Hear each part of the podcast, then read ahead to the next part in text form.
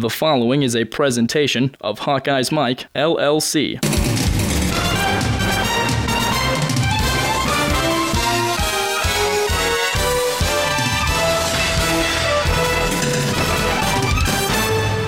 Boiler fans may be thinking about six years ago, their last game winning field goal was against the Iowa Hawkeyes. This to stay alive in the Big Ten West. From 25 for Evans. For the lead. Evans.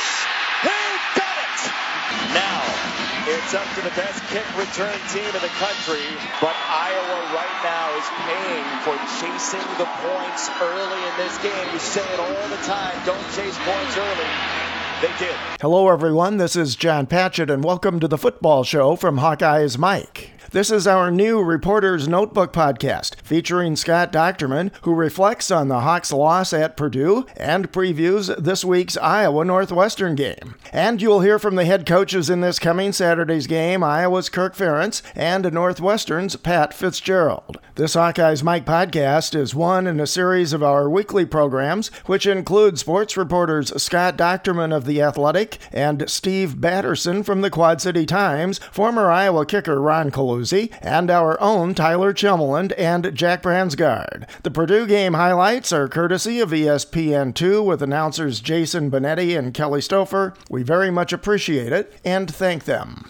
would assume they're going for it right here. Wow. And the decision may be the fact that right now Iowa doesn't have an answer for Purdue's passing game. So I think Kirk Ferentz just may see that it's going to take a lot of points to win this game. Iowa, very good fourth down team this year. Play action for Stanley. To the end zone. Touchdown, Hockenson. On fourth down, Kirk Ferentz strikes. Vance on the screen was the big play in this game. Bookend tight ends. We didn't see much of them, just three catches in the first half. How many things have you touched today? Hmm? Ooh, a puppy. How many places have your hands been? Ooh, a keyboard. 24 hour hand sanitizer protection just makes sense. Prefins, a silica based hand sanitizer, protects your hands all day. Stays on, up to 10 washings, moisturizes, alcohol free, and safe for the kids. So go ahead, touch anything and everything. Ooh, a toilet. Prefins, keep your hands germ free all day. The Iowa Hawkeyes returned to Kinnick Stadium Saturday afternoon after spending the last two weeks on the road. Iowa hosts Big Ten West leading Northwestern, and while hopes for the Hawkeyes playing in Indianapolis are essentially gone, winning out is very important for Iowa's bowl slotting. On the other hand, Northwestern can afford to lose this game, and it would still lead the Big Ten West division, with Illinois and Minnesota left to play on its schedule. However, at this point, the Wildcats are not yet bowl eligible. Iowa comes into this game with an overall record of 6 and 3 and just 3 and 3 in the Big 10. Only 3 scores separate the Hawkeyes from being 9 and 0 at this point. Iowa's dropped out of both the AP and coaches polls. Northwestern is 5 and 4 overall, but a somewhat amazing 5 and 1 in the conference. Chicago's Big 10 team has defeated Purdue, Michigan State, Nebraska, Rutgers, and Wisconsin, but it suffered earlier losses non-conference to Duke and Akron and then again last week versus Notre Dame, and its only conference loss is to Michigan.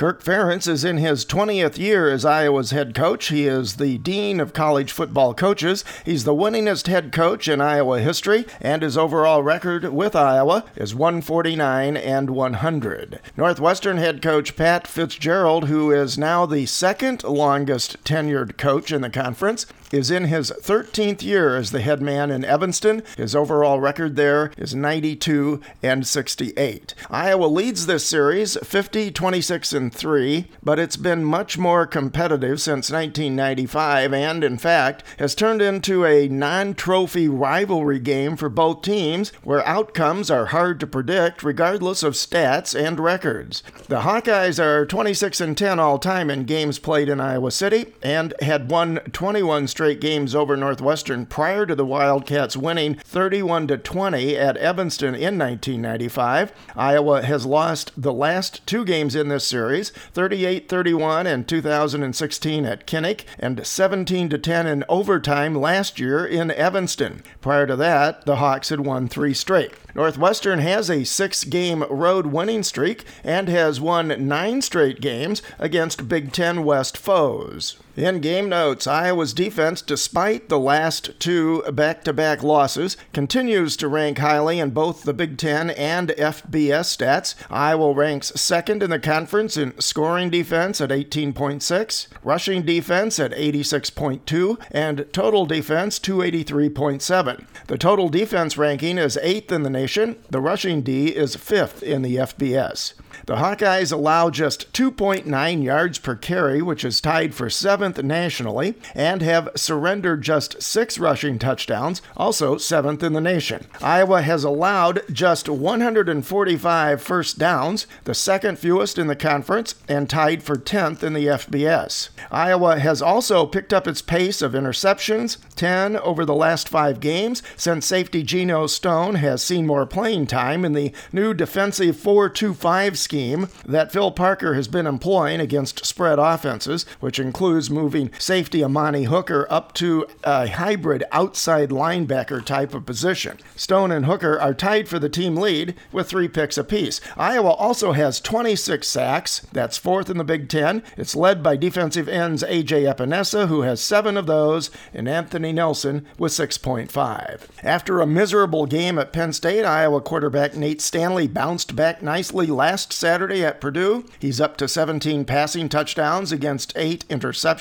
and he's completing 57% of his passes. The seven TDs rank second in the conference. Stanley's 43 career touchdown passes is tied for fifth in program history. Iowa's offensive line continues to play well and through the first nine games has given up just 10 sacks. That's the fewest in the Big Ten. Iowa's trio of sophomore running backs have combined for 1,273 rushing yards so far this year, including 10 rush TDs. Mekhi Sargent has six of those touchdowns. Ivory Kelly Martin and Toren Young have two each. The Hawkeyes' star tight end tandem of Noah Fant and TJ Hockenson have combined for 979 receiving yards and 10 touchdowns, with three games left to play in the regular season. Also of note, Iowa's two key offensive trend lines are beginning to be not quite as predictive as they were a couple of weeks ago, as was the case at Penn State. In the Purdue game, the Hawkeyes exceeded 20 points and 100 yards rushing, yet they lost both of those games. So going into the Northwestern contest, Iowa is now 34 and 4 when rushing for 100 yards or more over the past 4 seasons and 12 and 2 when scoring 20 or more points since the start of the 2017 season. Northwestern enters this game averaging just 2.59 yards per carry. That's 128th out of 130 FBS teams. The Wildcats have scored just 28 offensive touchdowns, and senior quarterback Clayton Thorson has accounted for 17 of those, 11 via the pass and 6 running. However, Thorson has also thrown 10 INTs, and his offensive line has given up a whopping 24 sacks through the first nine games. Northwestern is the least penalized team in college football, just 26 penalties for an average of only 27.2 penalty yards per game. Iowa is now up to plus four in turnover margin. The Wildcats are minus one on the season. In depth chart notes, Iowa is relatively healthy coming into this game, while fullback Brady Ross remains out and Ivory Kelly Martin's ankle appears to be a nagging concern. Everything else looks pretty good, especially for a November game. Backup tight end Sean Beyer remains out. He's been replaced on the two deeps this week by Drew Cook. Yes, that's the son of Marv Cook. Cornerback Matt Hankins finally returns from his injury, and then last week's one game suspension. That should help buttress the defensive secondary, which for the most part has been a strength for the team this season. The Wildcats will be without two starters due to injuries, and both are key players for their defense safety Jared McGee and cornerback Trae Williams. That's half of Northwestern's starting defensive secondary. It's likely that Iowa was going to emphasize the pass this weekend anyway. Now you should expect to see even more of that. In tidbits and nuggets, kickoff at Kinnick Stadium is scheduled for 2:42 p.m. The game will be televised by Fox with announcers Joe Davis, Brady Quinn, and Bruce Feldman. It will be broadcast on the Hawkeye Radio Network with Gary Dolphin, Ed Podolak, and Rob Brooks, and it will be available on satellite radio, XM Channel 195 and Sirius 106. Former Iowa and current NFL linebacker Josey Jewell will be recognized at this game for winning last year's Lott Impact Trophy. Jewell will receive his award ring, and the university will be presented with a trophy, as well as a $25,000 check for the UI General Scholarship Fund.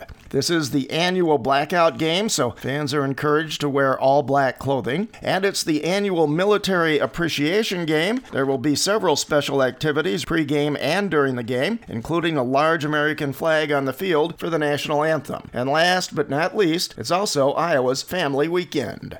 Mm, I love scotch. I love scotch. Scotchy, scotch, scotch. Here it goes down, down into my belly. Mm-mm-mm. Second down and goal. Sargent, who scored the last touchdown, is in again. Iowa leads for the first time. And this is what slashers do, is they kind of rub off of the initial contact and still go forward. And he, Sargent needed to do it on that play because there was great contact at the goal line. Remember, Iowa chased points earlier. Empty backfield, Stanley. Into traffic and incomplete for Smith.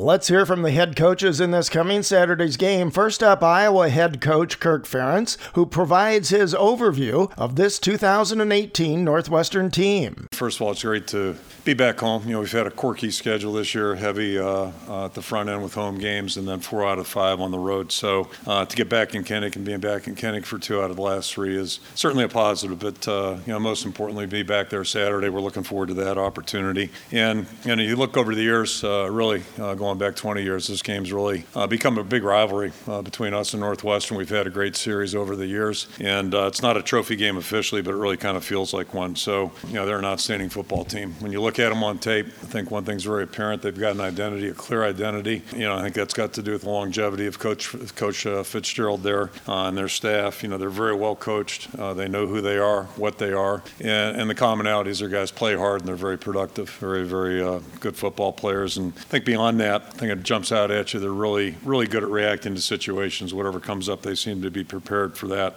So you know, we're gonna have to compete at a really high level to to stay with these guys. That's for sure. For the third straight week, we're facing a team that's got an experienced quarterback uh, who's really a good football player. Certainly, uh, Clayton Thorson's a little different type player than the last two we faced, uh, but nonetheless, he's very productive. He's a great leader and has led them to the uh, top of the West right now, the Big Ten West. So I think that's a real uh, credit to them and his his uh, leadership there. Ferentz was asked what he thought about fans who still don't give Northwestern credit for how solid the football program is under Pat Fitzgerald and still view it as if it was the 1970s or 80s. Yeah, I'd say they're living in the past. If, if there are people like that, I don't know. I would think anybody who follows college football closely probably wouldn't be of that opinion. But you know, neither one of us were quite very good, quite frankly, in 1999. I think they might have nudged us out record-wise. I, I know they did in the Big Ten. We didn't win a game. I think they might have won one against us uh, on a two-point play. That's the past. Uh, they really had a resurgence in the 90s. Had some great football teams, which uh, Pat played on and captain was an outstanding player on them, and then dipped a little bit, but uh, really found their identity. I think in 2000 when they uh, you know converted a little bit to where, where they're closer to what they are now offensively. I think the other real significant point, in my from my vantage point at least, is they really developed a defensive identity 2007, 2008, and to me, since that time, they've been a really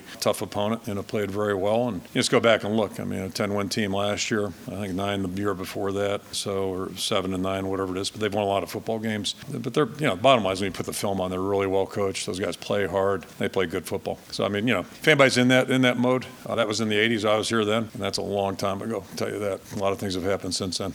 Ferentz was asked about the common characteristics of his teams that over the years have often finished strong down the stretch. There's no magic formula. It's like winning any game. You know, it starts with your preparation during the week, then you got to go out and compete. But I, th- I think we're when you shift into November, really, it deals with you know, and that's one thing about football, just in general. Circumstances change so much, you know, and I'm, I'm following the NFL very closely right now uh, for you know flipping it around. Uh, but but you you know you kind of just hear these themes, and I know back in September it looked like Jacksonville was really playing well, and Houston was on their way down the skids. Now it's just flip flopped, as I understand it. And, and you know, look in college football, there's a lot of examples of that also. So the bottom line is, you know, circumstances are always changing. Uh, you know, you could be on a, a, real good streak where you're winning, or you could be, you know, we're coming off two tough losses, last uh, last possession losses. So I think what it gets down to, the the circumstances are a little different that way, and the mental games that can get played. It really gets down to your ability to focus on what's important. It's like playing a game. You know, when when it's game time, the only thing that counts is that game. And right right now, I think the teams that can uh, focus on their preparation and keep their eyes there, and um, you know, then go out and compete on Saturday are the ones that give themselves a chance. Obviously, injuries factor in there. Obviously, some other circumstances can factor in, but th- those are things you know uh, are going to happen in August. You just don't know how they're going to surface or you know what, what the challenges are going to be. So, you, you know, how do you deal with those things? And Kirk was asked about how he tries to deal with both his players and assistant coaches interacting with the on-field officials during games, especially as was the case at Purdue last Saturday, where several key calls were questionable at best and going against the Hawkeyes. It can be a challenge, and um, you know, I learned a lesson. We, we played, uh, doesn't matter where we played, but it was in 1994. We got totally absorbed in the officiating in the game that day, and it probably cost us a game. We lost, I think before I talk, we lost five games. We were 11 and 1, uh, 11 and 5, and one of the losses because we, we just got so absorbed in what we perceived to be the, the, the officiating. So, uh, lesson learned there, you know, when the players start getting worried about it, the assistant coach get worried about it, that, that's not a good thing you know, so that, that's really my job. I'll, handle that, and hopefully I can compartmentalize it. And, and the reality is, you know, you're not always going to agree with what's being called or not being called. You know, that's the way it goes. And I think, you know, all of our hopes are, are typically, I don't want to speak for other coaches, my, my hopes would be that there's consistency and, and, you know, good judgment when, you know, discretion. You know, it's a big part of law enforcement too, right? Consistency and discretion. You know, time of the game situations, those kinds of things, I think should factor into it. And it's like baseball, you know, if an umpire calls them high for strikes, then, you know, you better adjust your strike zone if you're a batter. But you know, if they're high and then they're not high, or low and not low, that really gets hard to follow the bouncing ball. You know, you can't. It's hard to be a good hitter if uh, that strike zone's not real consistent. So you know, that's what I think all of us hope for.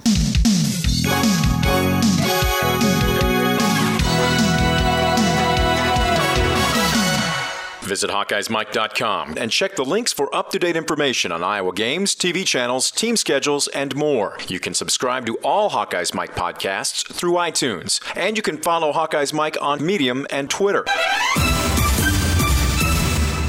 Next, we hear from Northwestern head coach Pat Fitzgerald, who talks about the challenges Iowa poses for his Big Ten West leading Northwestern team. Big challenge for us this week, uh, heading out to, to, Iowa City to take on the Hawkeyes. Coach Ferentz, the dean of the Big Ten coaches, uh, someone that we have, I, our staff has so much respect for their staff. We've competed against each other now a number of times, and uh, they've they've all been challenging games. Um, you know, they've had two tough defeats on the road uh, in a row. They've been right there, one play away in both those games, and you know probably feel similar to the way that we do. We kind of gave away some games, and and you know reading some things that they've said, they they probably feel the same way. Offensively, you know, I think Nate. Uh, is a really, really good quarterback. You know, it's again, we go into Big Ten play and you look at, you know, preseason and where guys are at, and then you watch him play throughout the year. And I think he's, he really played well in the second half against Purdue. It was really an impressive performance down the stretch. They've got three really talented running backs that they've been using quite a bit, and Fenton, I consider two of the best tight end combinations that there is in the country. With the offensive line, it's it's like I've always said, it's like watching a concert pianist. It's it's really physical, well coordinated, and then on the outside, the receivers. I, I, this might be the best receiving corps that we've seen from Iowa, top to bottom. Really athletic uh, guys that can go up and get the ball, guys that can stretch the field vertically, are really physical also on the outside, and then defensively you know, they rank eighth in the country in total defense, uh, 27th in the country in points allowed. I think they're leading the conference, the top in the countries in in, uh, in interceptions. The front eight, they rotate eight guys, uh, are, are as good as there is in this league. And then their back end, they've got a couple of young guys playing a corner, but you know, they're kind of playing a little bit more 4-2-5 as of late, and uh, they've got really good speed and physicality uh, at the second level, and then it's safety. And uh, like I said, they're leading the conference, I think, in interceptions. But what jumps out to me is their character. You watch their kick game, and uh, it's absolutely outstanding. Uh, that third phase for them, to me, is really what's probably most impressive. you know, those guys really are well coordinated. They play incredibly hard. Their return guys can take it to the house on every rep, so we're going to have our hands full there. Fitzgerald was asked about playing so called back to back poster games last week in Evanston versus Notre Dame, and this week on the road at Iowa. You know, I, th- I think we just stick to our process. It's kind of like I was talking about last week. We, we've got a, our number one objective each week is to consistently prepare for victory. And especially as you get in here to the last month of the season, you can't get bored with the grind. You actually have to embrace it and really enjoy the heck out of it. You know, when I talked to the squad this morning, you know, I put a big graphic up behind me 20 days you know this this squad is only guaranteed 20 days together. And you know what we earn every day will hopefully prepare us then for those three saturdays that we have left collectively together. And uh, you know so i think you, you, you focus on the process and then hopefully you go out and put put a good week together of preparation. We know it'll be a challenge. I mean kinnick is one of the cathedrals of college football. It's a really hard place to play. Their fans are awesome. Um, this is engaged engaged of a fan base and uh, that you'll play against. So it's uh, it's always a challenge. Fitzgerald, who is now the second longest tenured head coach in the Big Ten, addressed the importance of consistency in the Iowa program under head coach Kirk Ferentz, the dean of college coaches. Well, you look at the job that, that Kirk has done, and he's had very little staff turnover, but I think he said the right word consistency. There's a consistency in, in the way that they recruit, they know who they are they recruit guys that fit their program. They develop them out, you know, at every position at an outstanding level. They've got a great strength and conditioning program. Um, they've won consistently. They've won championships, uh, and they do it the right way. What does that mean? It means when you watch them on tape, fundamentally they're incredibly sound. Their their technique is outstanding. They're very consistent there. Uh, typically, their execution is at a very, very high level, and that's in all three phases. They play very high complementary football uh, over Coach Ferentz's time. They play very physical. They very rarely make mistakes. Uh, you're going to have to earn every inch against them uh, in, in all three phases. And uh, you couple that with, again, one of the most passionate, football educated fan bases, you know, in, in uh, their home games from a standpoint of environment and Kinnick. You, you really got a complete program. And, and obviously, you know, Coach Ferentz has, has done just a phenomenal job. And I think, I don't want to speak for the other you know, 12 head coaches in the Big Ten, but the, the, the level of respect for Coach Ferentz and the job that he's done, it's, it's, it's at the top from, from, I know from me and from everybody in our, in our conference that competes against the Hawkeyes every week or every year. And Fitzgerald talks about the play of his quarterback Clayton Thorson and what Thorson needs to do to have success against Iowa's highly ranked defense. You know, again, we just got to take what the defense gives us, and um, we've got to be able to uh, to take take advantage of some things. I mean, you got to credit Notre Dame. They they um, they played really well, I thought, in the pass game. I mean, uh, to be frank with you, I thought that was their best pass defense that we've seen all year. Um, and I thought our O line protected pretty well in, in, in, pass rush. There were a couple scramble sacks, you know, or flush. He's he's scrambling to try to make a play. Um, but for the most part, I thought they played well. I thought J.B. Butler maybe played his best game against a really, really good player, against a potential, you know, down the road first rounder.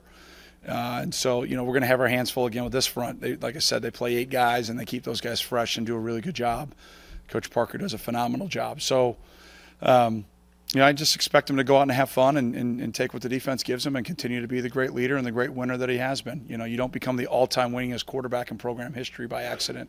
It happens through work ethic. It happens through making plays, and I expect that Clayton will do that here. It's gonna he's gonna have his hands full against these defenses, but I expect he'll do what he needs to do and play the way he needs to play. Interception. David Blough picked off by Amani Hooker. Four six. A flag is down at the 15-yard line. There's one also back at the three. Will it stand for Amani Hooker? If it does, Iowa will take the lead. During the return, holding defense number 11. 10 yard penalty from the spot of the foul. First down, Iowa.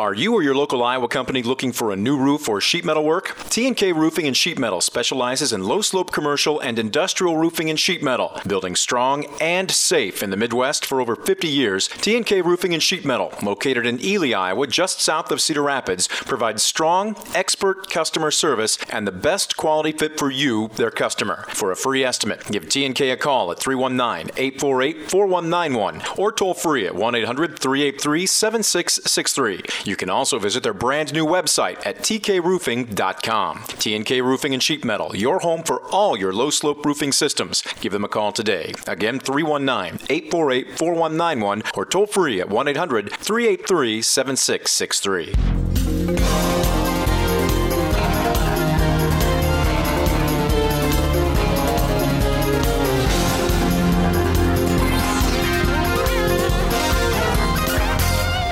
Time now for our weekly Reporter's Notebook feature this week with Scott Dochterman. You can read Scott's articles online at theathletic.com slash team slash Iowa dash Hawkeyes. You can also follow Scott on Twitter at Scott Dochterman. Scott reflects on the last minute loss at Purdue and he previews the matchups in this Saturday's game, the Hawkeyes versus the Wildcats. Plus, we talk some Big Ten. We welcome back Scott Dochterman for our Reporter's Notebook podcast, the preview of Iowa hosting Northwestern in a Big Ten West Division game. But before we get to that contest, let's reflect just a little bit, Scott, on another kind of crushing, last second, heartbreaking loss. Uh, you know, Iowa's now 6 and 3. They're three scores away from being 9 and 0. yeah, really they are. And, uh, you know, this is just, uh, of the three, I think it, it may sound strange because this was Purdue, but I think this is really the most legitimate of the losses that they had. And yet, uh, you know, they had every opportunity to win. It came down to the very end. There were some, you know, some questionable calls, but those tend to happen. But I think really what, what Iowa needs to think about and uh, is, you know, they gave up some big plays early in the game and it cost them. I mean, you know, the, the you know, an eight, and then of course, right off the bat in the third quarter, an 82 yard pass that just really, you know, made it difficult for Iowa to, to come back. Now they were able to, they were able to get in a rhythm offensively, but you know, towards the end of the game, uh, you know, you, you give a good offense one last possession, and then you know a couple of big plays, including a penalty. It just you know that that's what happens. You know that you don't, you don't get really many more opportunities. So you know, it's it really it, it, the loss and you know turned the season from being one where there was some potential there to get to Indianapolis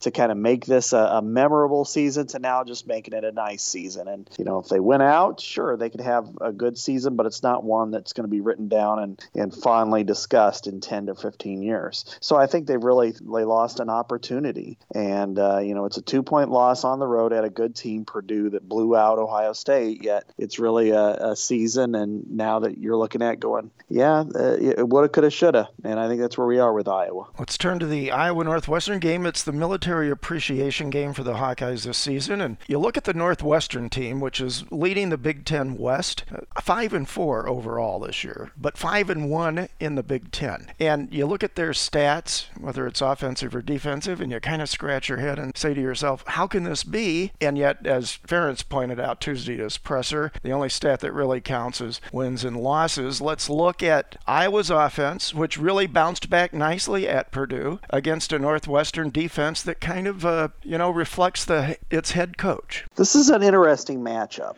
and I think it really comes down to you know what is Iowa able to do versus what is uh, you know Northwestern able to to stop. And Northwestern has a pretty good defense. They're very physical. They uh, they they kind of know what they are. It's almost like looking at an Iowa defense. You know they're but that said, um, you know this is a defense that's better in a phone booth than it is spread out wide. Boy, we're talking almost like we're talking about Iowa here, but but in the games where they've lost, it's usually because teams have figured out how to pass on them, how to spread them out, how to how to kind of dictate tempo that way. When teams try to play slug ball with them, that's when Northwestern's kind of at, a, at an advantage. So it's in Iowa's interest to try to um, maybe spread them out, and and, and this is uh, this is kind of unusual. I mean, Iowa likes to get off, you know, at least have those options to run the football physically and between the tackles. But in this case, in order to win the game, you might want to start the other way which is maybe going to you know two tight ends and two receivers, and you know or three wide receiver formations, moving them out wide because you know their their pass defense is is okay. It's ranked seventh in the Big Ten. You know, 234 yards a game. You know, their rush defense is good, not great. It's you know it gives up 143 yards a game. You know, scoring D, it's you know a little over 24 points. So you know this is a team that's that's not great in any area defensively, but they just play really good, tough, hard nosed football. So in order to do that, you have to take advantage of your athletes and put them on their on the defensive immediately. And I think that's what you're really going to see with Iowa is uh, you know Brian Ferentz trying to spread out Northwestern, pass to set up the run, but uh, you know really try to keep them on their heels. Yeah, you, you look at Iowa's offense and, and where it's really succeeded here recently, just to your point, it would seem to me they'd have a good shot at doing that because you've got your two star tight ends and your three top wide receivers who are really coming into their own here. Yeah, there there's some opportunity here. I mean, you know, Iowa's passing game is probably at its higher highest level since probably the 2010 season. I mean, they're averaging almost 235 yards a game. For the most part, they've been, you know, pretty good. Uh, you know, I'd say other than the first couple of games and and the uh, Penn State game that they've been consistent. You've got wide receivers and tight ends who are capable of making big plays. Uh, the tight ends, of course, as we all know, Noah Fant and T.J. Hockenson are two of the best in the country. So you know they're they're mismatches with any kind of defender that goes against them. You know, defensive backs are too small and uh, linebackers are too big and bulky. So it's just really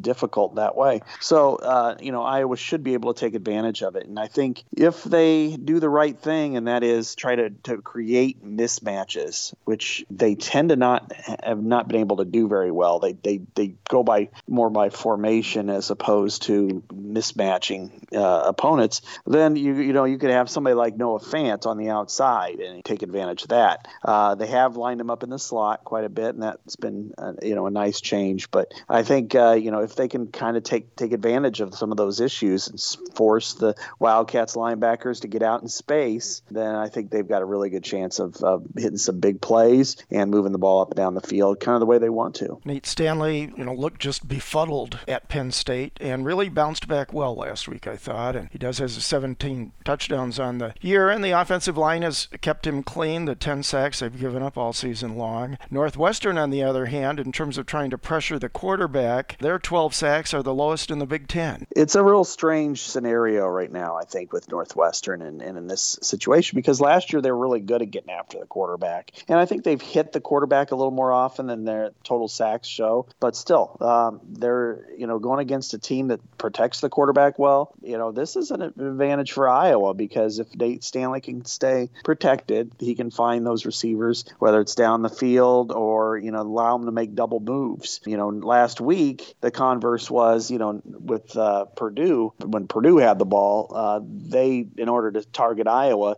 they had quick passes and early pass uh, early downs they used to execute deep deeper routes to try to keep the pass rush from hitting them. In this case, Iowa can kind of do the same thing, but you know, Northwestern's really just not good enough to, to get after the quarterback repeatedly. Certainly not like we saw two years ago where they had six sacks against Iowa and, and really thwarted any opportunity for the Hawkeyes to come back. I thought the funny question at Kirk's press conference on Tuesday was Has Iowa become a pass first team? And he kind of deflected that and just said, you know, Iowa's offense will do whatever it takes to win against a given defense. But to the point of the three sophomore running backs, they're just taking turns in terms of, of uh, being the leading rusher game to game. Yeah, it's fascinating. I mean, I think Ivory Kelly Martin's the guy they want, but he keeps getting dinged up. He keeps having ankle issues. And so they're having a hard time keeping him on the field. I think he's the guy that they would like to see do all of that. But then, uh, you know, the, really, the, to me, the guy that's been the most productive is Mekhi Sargent. Um, he's more physical, you know, probably a harder runner than Kelly Martin. Um, he's more agile than Toren Young, and he's been really good in all facets of the passing game, you know, receiving, taking care of the ball that way, but also blitz pickup. So I think he's got a chance to really do some good things. And it wouldn't at all surprise me if he starts to kind of accumulate more of the carries, uh, especially as Kelly Martin just cannot stay on the field. He always continues to have ankle issues. Sargent is kind of slippery and shifty. I know Jack Bransgard on our Hawkeyes Mike team calls him Crisco as his nickname because he just seems really hard to tackle. He's a little bit of a bowling ball type. I mean, you know, he's he's physical. Um, you know, he's able to. He's got great balance. He's like a weeble wobble. You know, you just can't really quite get a good grasp on him. You know, because he's you know he's really a tough out, and and I think that's important for this pass. You know, this team, and I he reminds me a lot of Adam Robinson from about ten years ago. Um, you know, as a running back and stuff. So I think if uh, you know if he could continue to improve or continue to get see minutes and snaps, I think he's going to end up being a really good player for Iowa long term. Back to Northwestern's defense for just a moment. They're led far and away by two of their starting linebackers, Blake Gallagher and Paddy Fisher, who are both highly ranked in the Big Ten defensively in terms of total tackles. But I thought their interesting stat to me is you look at their one of their starting defensive ends, Joe Gaziano. He only has 28 total tackles. However, 13 of those are for either a tackle for loss or a sack. He's got four and a half sacks, eight and a half tackles for loss. That's got to be one of the higher percentages out of total tackles nationally, don't you think? Well, he's he's a very good player, and he was last year. He was much higher in the sack category than he is this year, but uh, he's very disruptive, and that's that's one of the things you have to be cognizant of. You know, with with this team is you know Gaziano especially. You know, uh, you know he's yeah as you mentioned only 28 tackles, but eight and a half for for loss, four and a half sacks. You know, he's he's really good at pressuring you know players, and you know, and he's uh, you know in in his career he has 27 and a half tackles for loss and 18 sacks. So you really got to be you know he's going to be the disruptive force on the line of scrimmage that Iowa has to be cognizant of. You know, but that said, you know for the rest of the unit. They they don't really get after the passer, but they play the run really well and they just they do the right things. I mean that's why the the unit doesn't necessarily say or, or you know make you go ah, you know oh, okay they're a great team. Like iowa you look at iowa's defensive numbers and you say okay they're this is a really good unit whereas northwestern's performance just seems to to supersede whatever the the numbers say about them because they just turn up and, and, get victories. So who has the edge, Iowa's offense versus Northwestern's defense? At this point, I'm going to go with Iowa's offense. I mean, Iowa's scoring at over 30 points a game, and that's those are some pretty good numbers. And then you look at Northwestern, you know, they're averaging 24 points given up per game. And they've played some good teams. They played both Michigan schools and Notre Dame. You know, Duke is a bowl team. They're 6 and 3. You know, they've had had some issues. They're a good, you know, def- or offense and or a good defense, I should say. And but I mean, Iowa has shown consistently that it can score. It hasn't gotten bogged down the way it in the past. So I think Iowa is, is versatile enough that, you know, if it, it can pass on anybody, you know, if Stanley is in the right frame of mind, and then, of course, they can run when they need to. So I got to go with Iowa on that one. All right, let's flip over, look at Iowa's defense against Northwestern's offense. I think if you look at Northwestern's stats overall, it's their offensive stats. You know, you kind of wonder how they can how they can be five and one in the Big Ten. Their rushing yards are nothing special special, 93 a game. You know, their total yards are 378 nearly per game. But you've got their uh, sort of again, really for the third week in a row, kind of starts and ends with their quarterback, Clayton Thorson, who's close to setting nearly every QB record in the annals of Northwestern football. They've got, yeah. I mean, if it's not for him, I mean, this this team would be struggling to make a bowl because you know even you know, and you know that, could be a possibility too because of the way their overall record is. Uh, but you know, Clayton Thorson, what a what a story he is, you know, to come back the way he did from an ACL in the bowl game last year, the Music City Bowl, to come back and have, you know, and, and really didn't play very much early on. They kind of moved him back in piecemeal, but here he is, you know, uh, you know, basically a four-year type of player and and one of the great quarterbacks in in Northwestern history. You know, he's completing at 60%, you know, but he also turns the football over. He's got 11 touchdowns and 10 interceptions. You know, he's, uh, but he just kind of wills his team to, to, victory. I mean, they've got a good wide receiver, certainly, in Flynn Nagel, who's like every single other Northwestern wide receiver, tough and finds a way to get open. And you're just like, how did this guy do it? You know, Austin Carr and Jeremy Ebert, and Lord knows how many more you can bring up from the past, but that's what they are. But, you know, to me, what really stands out f- for them are, are two you know key numbers here. One is only 93 yards rushing. They've been better the last few weeks, but that's still not a very good number. And Iowa has a pretty good run defense. And then two, uh, you know, sacks allowed. They've allowed 24 sacks. So when they're turning the ball over through the air, you know, and uh, you know that's certainly an issue for them because they have you know uh, totals of 11 interceptions and, and 11 touchdowns, and you're giving up sacks, and you can't run the football. You know, when you face a good defense like Iowa's, it's going to be hard for you to really kind of maintain any kind of uh, consistency, you know, for a long drive. That doesn't mean they can't do it for you know a short period of time, but for a long period, it's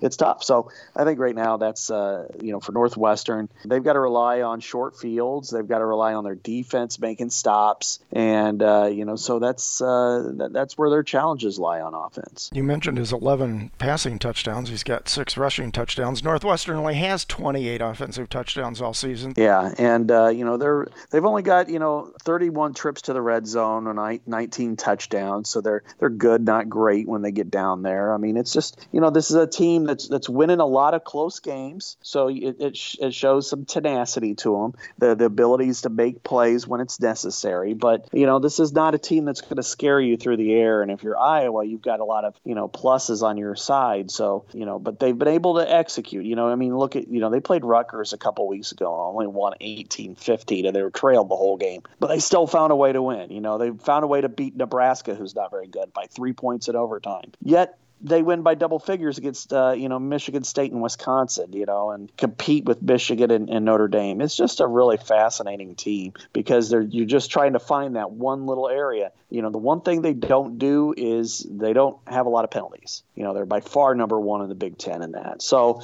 you know, if they can kind of you know prevent themselves from getting behind the the, the chains, then I think uh, you know that, that that's why they're able to kind of make things work. But but there's nothing here that suggests that this team should be you know competing against good teams, and somehow they find a way to do it. Yeah, they're only averaging 2.59 yards per rushing attempt. That's 128th out of 130 FBS teams, and they lost their leading running back earlier in the season out for his career. But now it looks like they've settled on a younger guy, Isaiah Bowser, who you know has been decent. He's averaging 53.3 yards, and he's already got three TDs since coming in. Yeah, they, they this is a situation not all that dissimilar to Iowa in that that you have uh, you know Jeremy Larkin was a really good player for him last year as the backup to an all-time great Justin Jackson who's probably you know maybe outside of uh, you know Darnell Autry and Damien Anderson maybe you know considered in that trifecta of greatness for the Wildcats. And Larkin you know really could have been a good running back. So they're they're still trying to find their their piece of you know the, the puzzle back there. And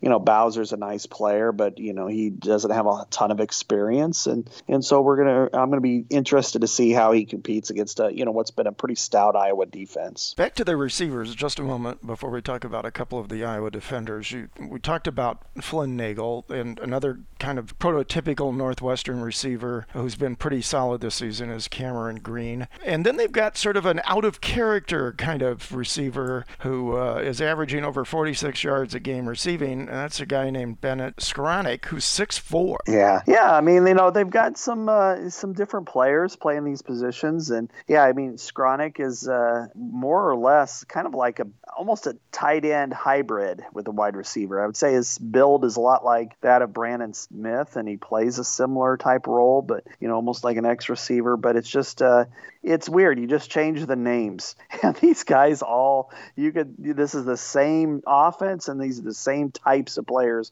that we could have saw in 2007. You know, I mean, the only difference is I think Thorson is a little bit bigger than say Kafka or Persa or Bozine or any of those guys. But really, outside of that, there's this this unit is it's funny. You know, you just you look at them and you go, okay, I think I've seen this before. And uh, you know, each one of these guys, you know, Cam Green, you know, that is their super back. You know also known as their tight end, and you know he's just uh, you know he's a good player in the clutch, and and so it's uh, it's just kind of fascinating to, to to see how they've developed. On Iowa's defensive side, despite giving up the 38 points at Purdue, they remain highly ranked in almost all of the key defensive stats, both in the Big Ten and nationally. And you know, this the moving Hooker up to sort of the outside linebacker position and and inserting a lot more playing time for Geno Stone has certainly made a big difference in Iowa's picks. Uh, the last four games, they've been much stronger in that category. And of course, you still have uh, A.J. Epenesa and Anthony Nelson changing places almost weekly as the sack leader on the team. And and Jake Gervase really seems to have stepped up as well. You know, they've, they've got better players and more depth in the secondary than they do at linebacker. So this was, you know, and uh, first started out as being kind of a necessity, but it turns out that it's actually been a really good move, you know, to help their defense. Um, you know, because you know they don't play a lot of the slam ball teams the, the, way they once did. You know, not like a, you know Wisconsin would be one, you know the Michigan schools or the others, and then Iowa, and the rest are a little bit more spread out. You know, they have three wide receivers they generally go with. So uh, Iowa's kind of got with the 21st century on defense and decided let's go with more of a four-two-five look and make the uh, outside linebacker more of a hybrid. And, and Amani Hooker to me has been more of uh, you know he he needs to be under strong consideration for first team All Big Ten. I mean, he's just been, you know, very active. Yes, his statistics are not maybe as strong as, as you know, certainly like Josh, Josh Jackson's or anything, but he's been asked to do a lot and carry a lot. And it really, to me, I think he needs to be strongly considered um, for that. And then, yeah, as you mentioned, Geno Stone, um, you know, has, has come in and he's been a ball hawk. He's been a good hitter for Iowa. You know, he had a pick six against Penn State. He's had other interceptions, you know, on the goal line against uh, Indiana. So I, I, really think that this is starting to work for them, and it's also really enabled them to be a little bit more diverse. You know, when it comes to their offensive, you know, their their linebacking corps. You know, they've had so many injuries and they had a lot of you know graduations after last year. You know, it's enabled uh, them to not have to force guys out on the field who are maybe not quite up to the task because you know by playing primarily a nickel coverage, it hasn't hurt them. Now, uh, you know, this week they're going to get gouged a little bit from time to time, but but not like the, the way they were last week. So I, I think this is uh, this has been a good move. I think it's going to be a great move in the future because you just need to get more speed on the field, and if that means you surrender, you know,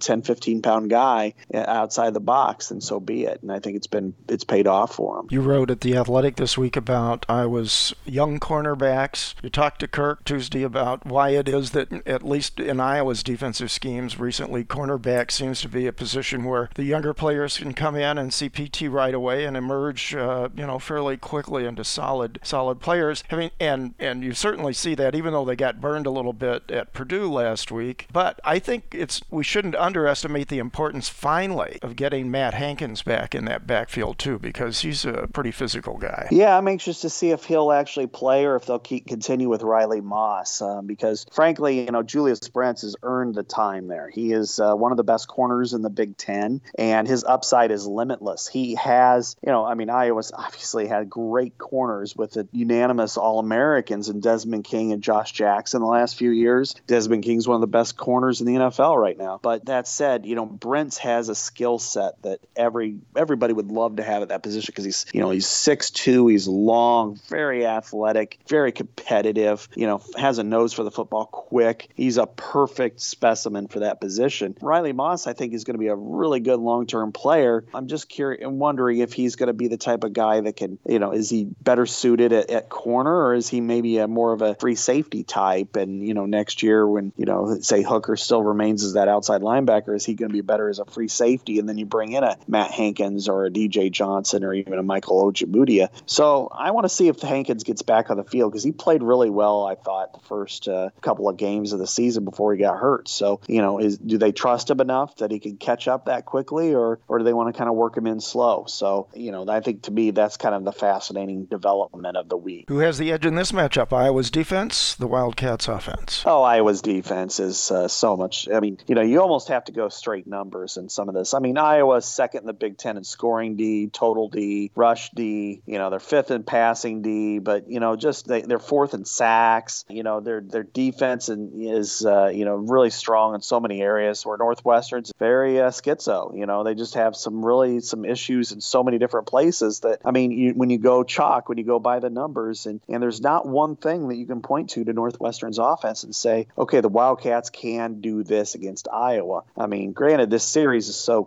chaotic over the years that you know you, it's, you can't always predict it based on stats. But that said, uh, I mean, it's it's just the numbers all line up so strongly for Iowa that you have to to take them into account. And so I think Iowa is the better has the better defense going against Wisconsin or Northwestern's offense. Quick look at special teams. Uh, punting seems pretty even in this game. Iowa probably has a slight edge in uh, place kicking with Who's perfect on PATs and uh, hitting 81%, 13 of 16 on field goals. Northwestern's kind of flopped back and forth, but they finally, it seems like the last game or two, decided on a kid named Drew Luckenbaugh, uh, who's also doing their kickoffs now. The thing that looks to me like the separation point again is Iowa's kick return game, where Ihmir Smith Marsette has been pretty much close to outstanding, except we don't have a touchdown yet. Yeah, that's the one thing for him. I mean, in, in some ways, to me, it, it makes him that much more valuable is the fact that, you know, sometimes you get a guy who p- takes one back and it kind of skews the stats. In his case, he doesn't have that, which means he's been that good for that many times. I mean, he could do whatever. I mean, you want you need to get 40 yards on a return, he can do it, and that's really been impressive. But you know, Northwestern's uh, strong, you know, starting kicker Charlie Kuhbander has been injured, and you know, throughout the season, so you know he hasn't played. I think the last few weeks, so you know the, they've got some inconsistency there, and uh, and so yeah, I mean, I think this is a situation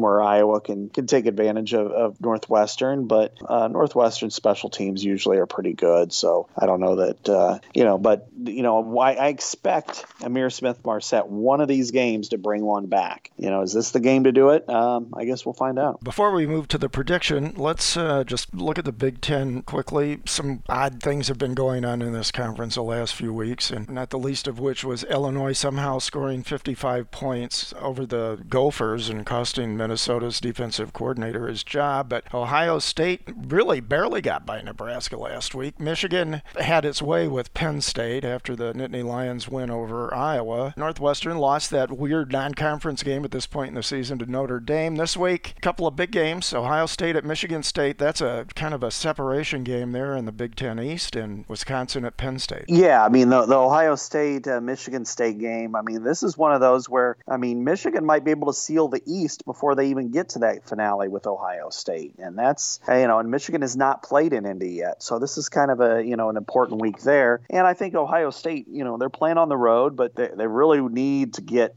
better. I mean, they didn't look very good. Obviously, they got crushed by Purdue. They barely beat, you know, uh, Nebraska. So this is a team that's got to make some strides fast. I mean, just if nothing else, because you know they they've got a good enough record where they're going to go to a bowl game, and I don't think the Big Ten wants them to get killed in it. So I think that's uh, you know kind of important there. And then you know I, I think there's some separator games. Obviously, uh, the one we're staffing, but you know Maryland, Indiana. You know the loser probably doesn't go to a bowl game. The winner, you know, now Maryland wins, they are uh, you know bowl eligible, which is really impressive based on the craziness they've had to endure this year. But but Indiana's four and five, you know, and they have to play I think Michigan next, and and so uh, you know this is uh, kind of important for them. And then finally, Wisconsin, Penn State. I think that's a bowl separator there. Neither team's going to go, you know, most likely isn't going to go to Indianapolis, but I mean this is kind of the difference between going to one bowl or the or a different bowl. So you know I'm, I'm interested in, in how that works.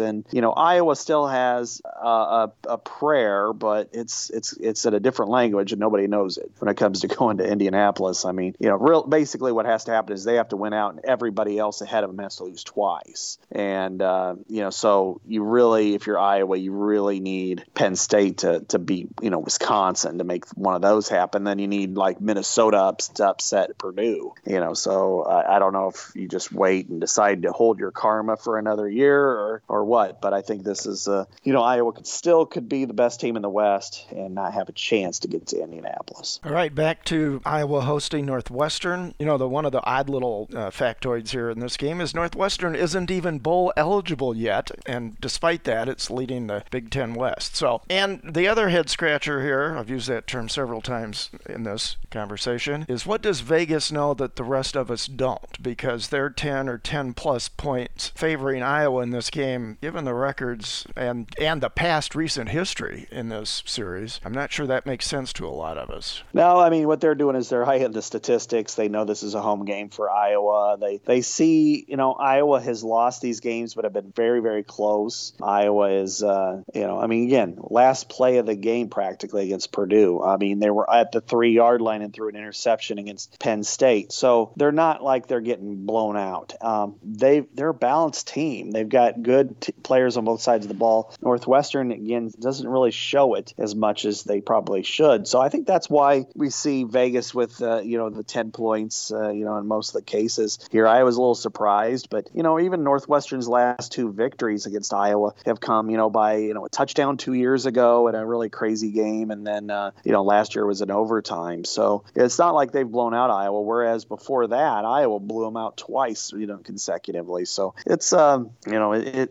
but this series is very difficult to predict and project, and you know, and Vegas seems to know more than I think the most the rest of us do. So I'm gonna go Iowa. You know, I'm I'm gritting my teeth because I don't want to. You know, it's like ding ding ding homer alert or something like that. But I'm gonna go Iowa 27-17. I think Iowa is the better team. I think Iowa has a chance to kind of dictate tempo on both sides of the line of scrimmage, provided Iowa doesn't turn the football over. The one area that gives me slight pause is just the punting game because if it's not a if there's not a roll and certainly it should be some wind on Saturday, you know that could be cause them some issues. But outside of that, I, I think Iowa has a chance to to to win and and win you know decisively and further embarrass the Big Ten by not being the team to to go to Indy and still be the best team in the West. All part of God's great plan.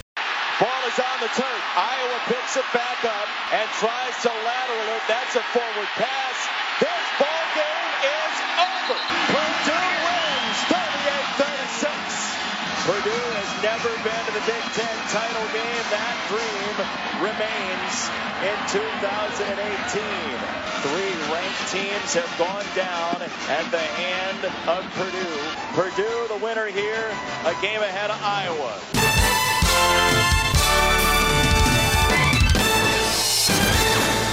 Our thanks again to E ESPN2 for the Iowa Purdue game highlights, and thanks as always to Scott Dochterman. We hope you've enjoyed this program. All Hawkeyes Mike podcasts are available and can be subscribed to on iTunes, Overcast, and other podcasting apps. HawkeyesMike.com, podcasting original programming on Iowa athletics for 12 seasons. It's all Hawkeyes all the time on HawkeyesMike.com. One passion, many voices. Nice work, everyone. Sharp broadcast. Really good. Everyone on the floor as well. Really a lot of hustle. I liked it.